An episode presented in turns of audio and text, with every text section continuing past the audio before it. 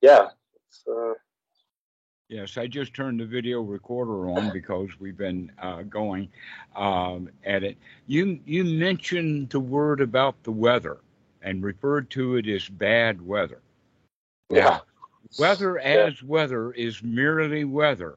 Wind blows, wall of waterfalls, all kinds of things happen. There's just it's weather. Okay, the temperature goes up, the temperature goes down, the barometric pressure goes up, the barometric pressure goes down. But bad weather is not the weather that's bad, it's our attitude about the weather. We don't like it. That's an important point. In fact, as possibly you could learn all the Dhamma you ever needed to know by just being aware that whatever the weather is doing is okay. Because what, no matter how you feel about it, you can't do nothing about it. Even if you worked at the meteorological place, the big ones, you still can't do anything about it. In fact, local five day forecasts are still beyond them. They just can't do anything about the weather except hate it and try to get away from it and go someplace else that you like. But then you can't stay there because you got to go back where you don't like the weather because the rules tell you you got to go back home. yeah. Or you go to Thailand to have some nice weather, right? And then rainstorms happen anyway. Right. But I broke the rule. You're supposed to be there. I didn't actually break the rule. I just throw it out whole. It's a completely functional rule. It just doesn't be used.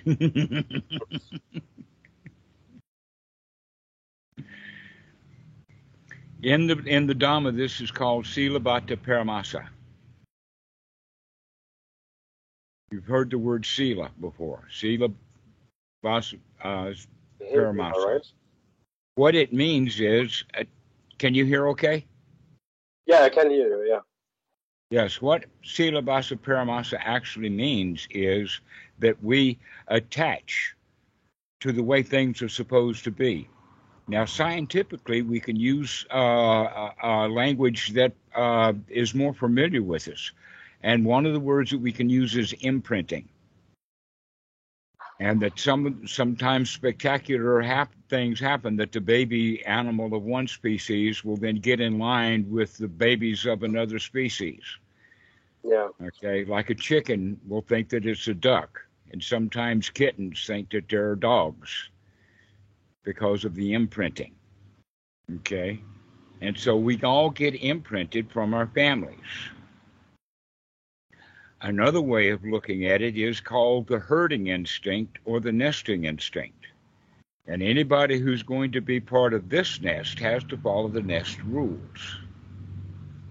And then in the situation of a herd, imagine that you've got a bunch of wildebeest uh, close by, and then the lion is spotted. Now the wildebeest become a herd, and they become tightly packed. Well, guess what? The the the uh, the wildebeest that are in the middle of the pack, they can't steer the pack from the middle of the pack. They're caught up in it, and they can't go anyplace except where all the other people in the pack are going. You got to be out on the edge of the pack where it's dangerous in order to lead the pack. but otherwise, you just go along to get along. Okay, and so what uh, the Dhamma is teaching is, is that hey, we don't have to herd because there's nothing to be afraid of. We're the lion here, in fact. I don't have to follow the herd. Don't have to be part of the pack. Don't have to do what I'm told to do anymore.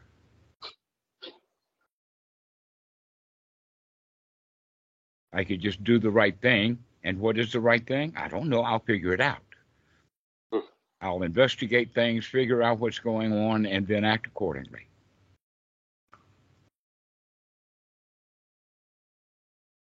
Rather than going along with the herd. So, uh, that herd, then, in a big sense, is actually the society itself. This is one of the reasons why so many of the uh, various Buddhist traditions uh, will recommend that students get into seclusion to get away from it all. To get away from it all. You hear that? So, what do Westerners do? They go to a retreat. Instead of getting away, they go some.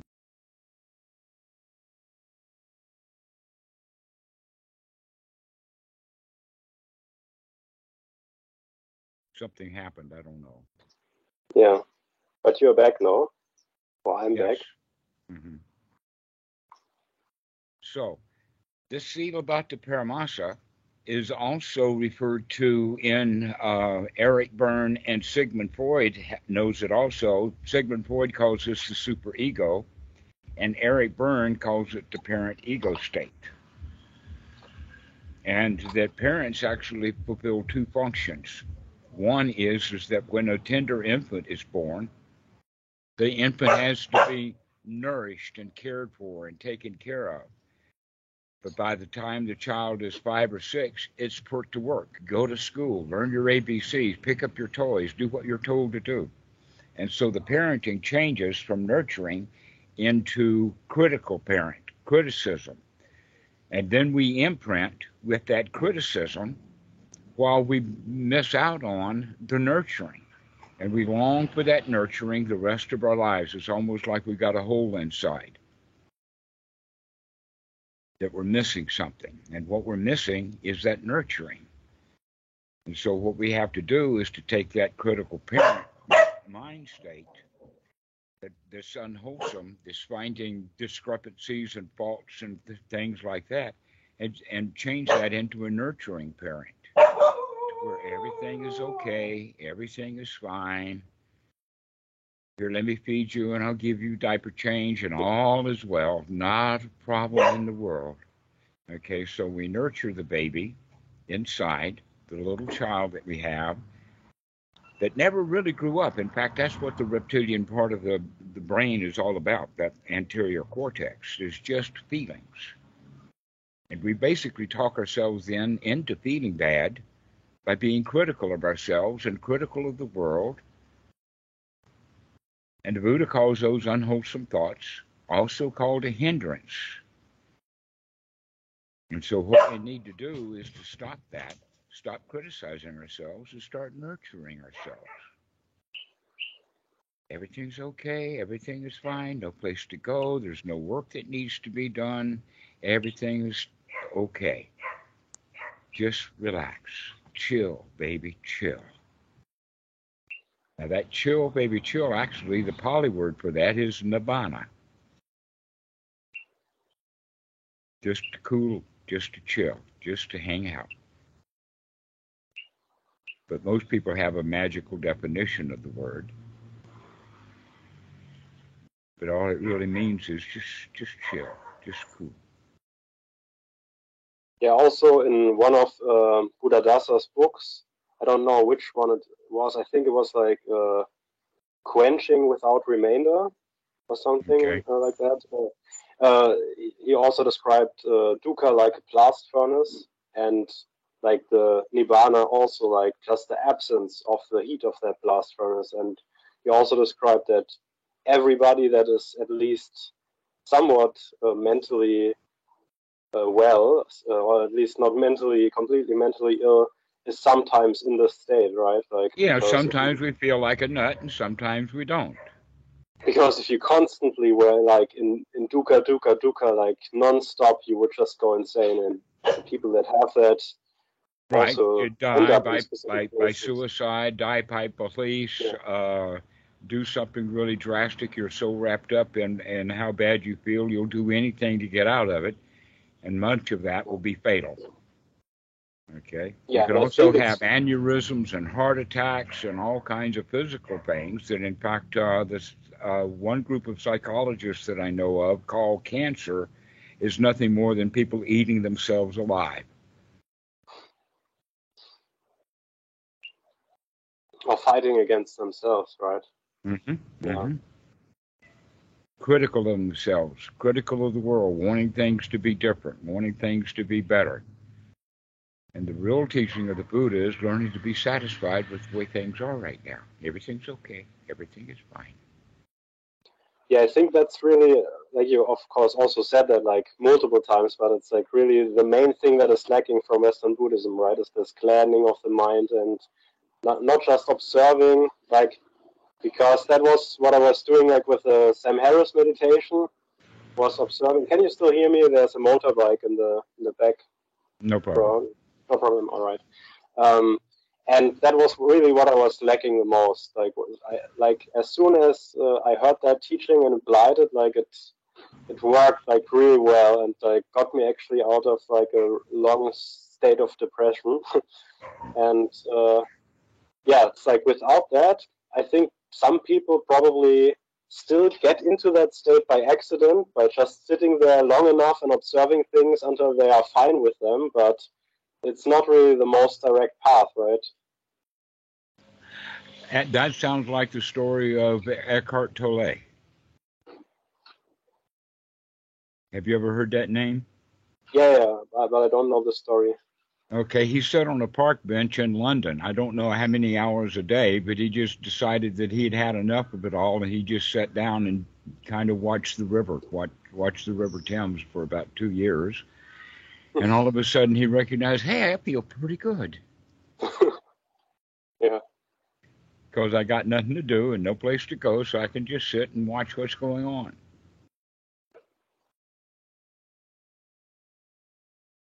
That's basically all there is to it. And I know that there's a whole lot of philosophy and all of that that people in the West get wrapped up with in with with Buddhism, uh, making it quite complicated.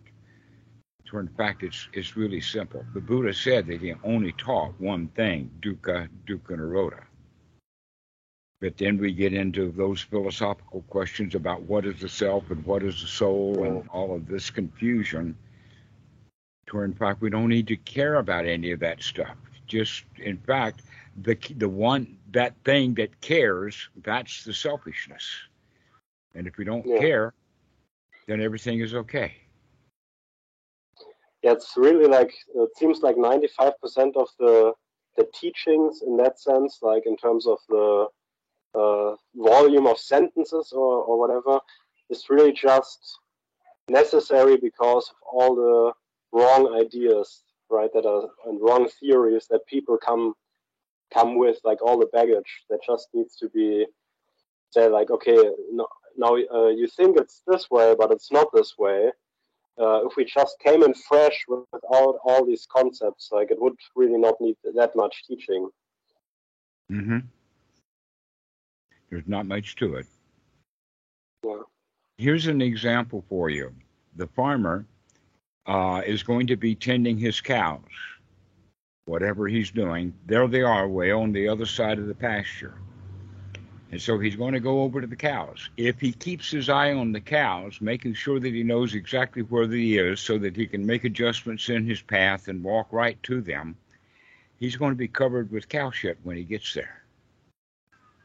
What he needs to do instead is just get the general idea of where the cows are and then start watching every step because this cow pasture is full of cow pies.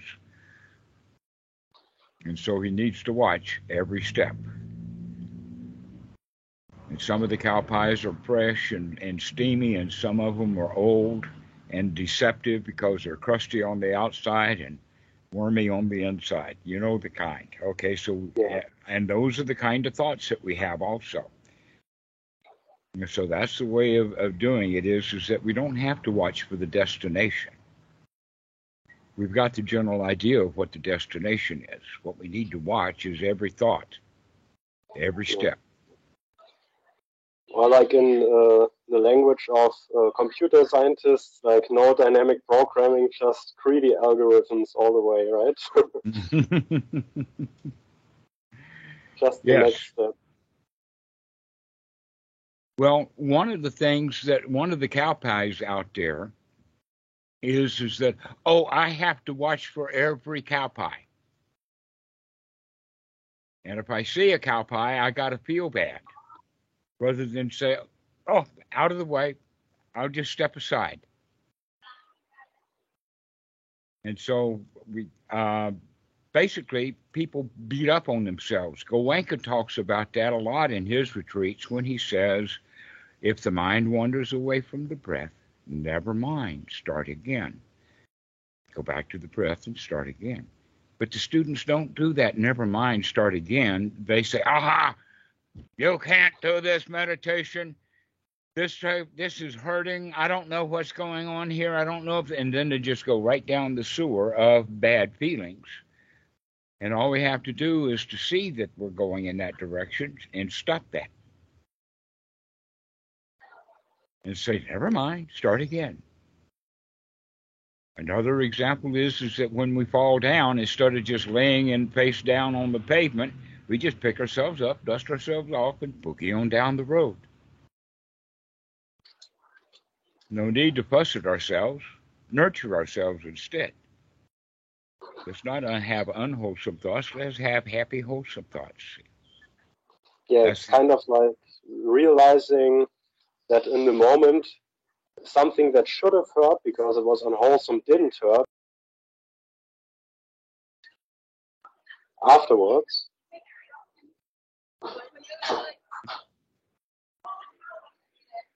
you broke up there. Can you repeat what you said? Uh, yeah, do you hear me again? Because I don't yes, see... I can hear you. Yeah. Okay. Okay. Yeah, I just said like people. Can you see me? Uh, I can't see you.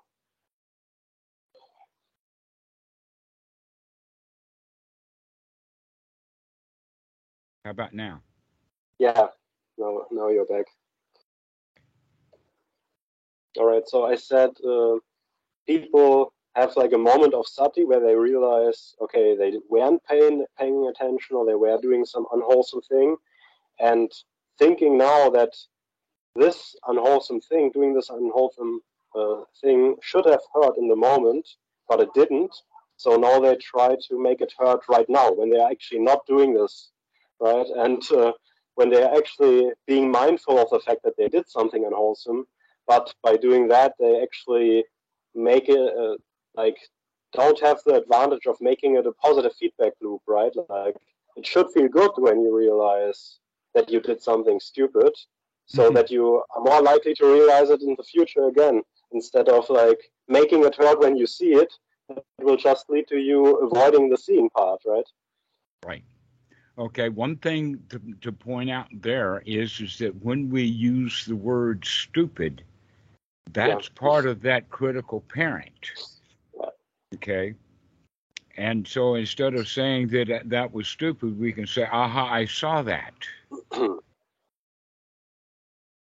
aha, I see that. Okay. That, that, that's like calling the weather bad weather. Yeah. Using less judgmental language, right? Is, yes. important.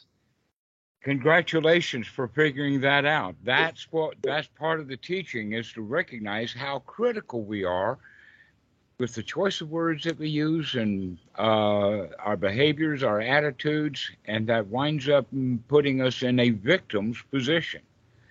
See, we were born as victims.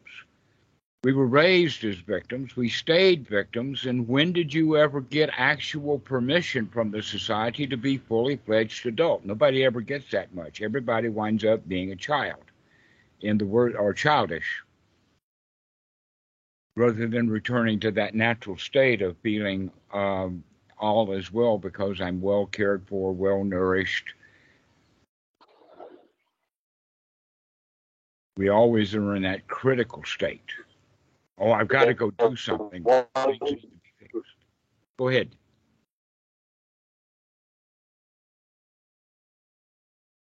You froze.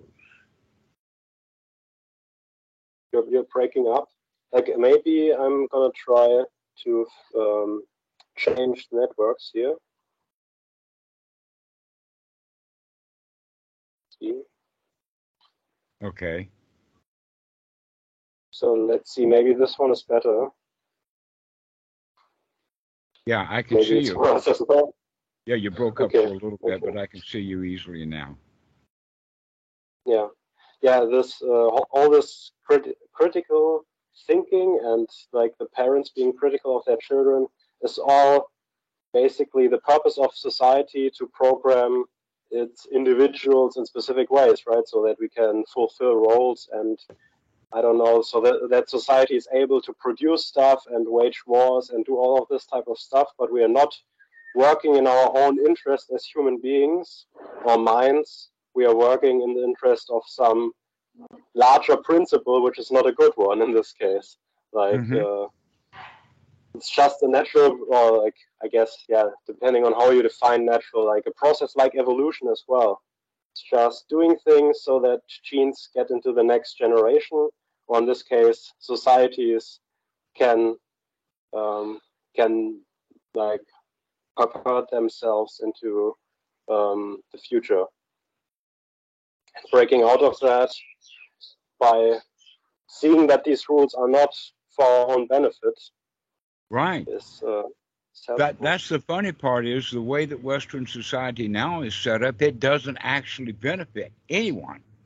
Even Yeah. the most wealthy people are unhappy and disappointed, all because of the idea of the greed. Here's here's a way of looking at it. In the suttas, there is the position that talks about that if you are really really poor and in need, then that's not the time to get the Dhamma. That time to get the Dhamma is, is to get yourself up to a basic foundation to where you have just enough clothing, just enough shelter, just enough um, medicine, uh, just enough food to stay alive at least, okay? Uh, but we're looking at a poverty mentality anyway. And that some people are, are just downright deficient and don't have what they need to do. So instead of practicing Dhamma, their mind is completely consumed with the things that they actually need to survive. Okay? And so for that person, we need to bring them up to a level so that they can actually get physically secure, physically comfortable, uh, physically safe. Because if we can't do that physically, then we're not going to be able to get the mind that way the mind already knows that the reality of the situation is this is dangerous. And so we have to get the mind into a position of being able to accept reality. And the reality is, is that we're okay, we're, we're safe now. And then we can practice the Dhamma to get things really fixed up. Because we can now uh, finish that. Now, here's something about society that way.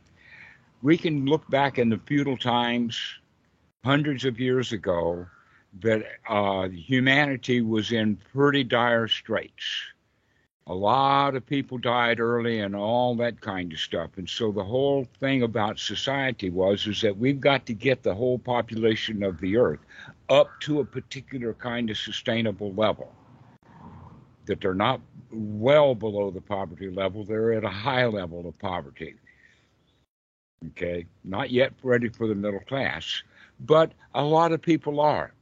That in fact, what we call poverty now is not the same thing as poverty back way back when. An example is is that this guy's only got three pair of shoes. Well, back then they didn't have any at all. Okay, and so we see poverty as uh, actually uh, something three or four hundred years ago would only happen to a rich guy. So this whole idea of poverty is, um, let us say, relative. But here's the point: society has gotten itself up now to the level, like the gross um, uh, domestic product, where the comp- uh, all of the nations are, are uh, comfortable. In fact, the only reason that sets us back is wars here and there because the reason people won't have wars is because they want more. They're not satisfied with what we've got. To where, in fact, the world society now is already up to a level that we don't need to go after more and more and more and more. We've got enough now. And the whole world now will be able to change from that scarcity mentality into what are we going to do now that we all have enough? Now, that's certainly going to happen in the future when AI and the robots and uh, self driving cars and uh, all of these labor saving devices come into play. There's going to be a, a change where a lot of people are going to be caught in the change because they're still attached to greed, ill will, delusion. But there's going to be a whole lot of people who are one of the things that will happen is everybody will get really interested in sports, and that'll happen for about 10 years over a period of, of, of time. But eventually, humans will have everything that they need sufficient food, sufficient clothing. So then everyone can practice the Dhamma. And so we got to plan for that future because there's going to be a whole lot of people that are looking for love. And after they find it in all the wrong places, or they don't find it because they're looking in all the wrong places. And for a couple of centuries now, we've been looking for love in the job. And now we're not going to have jobs to look for love because we got everything that the job was going to give for us. And so now what are we going to do with our time? Are we going to fight with each other? Are we going to do sports? Or are we going to learn to hang out, chill out, and enjoy life? Yeah. I also uh, heard like a really good um, way of saying this, like that now that humans are so much in control of uh, such a large part of the of the planet's resources and using so much energy that really the determining factor of the outcome, like what the planet is going to look like in the future, is really uh, human psychology, right? So, are we going to be able to fix our own psychology? Then we are going to be able to fix all the other problems, whether it be climate change, distribution of wealth. Ah, there's only one problem to fix, though. Yeah. And that is the ignorance that there are problems. The fact is, is there really are no problems.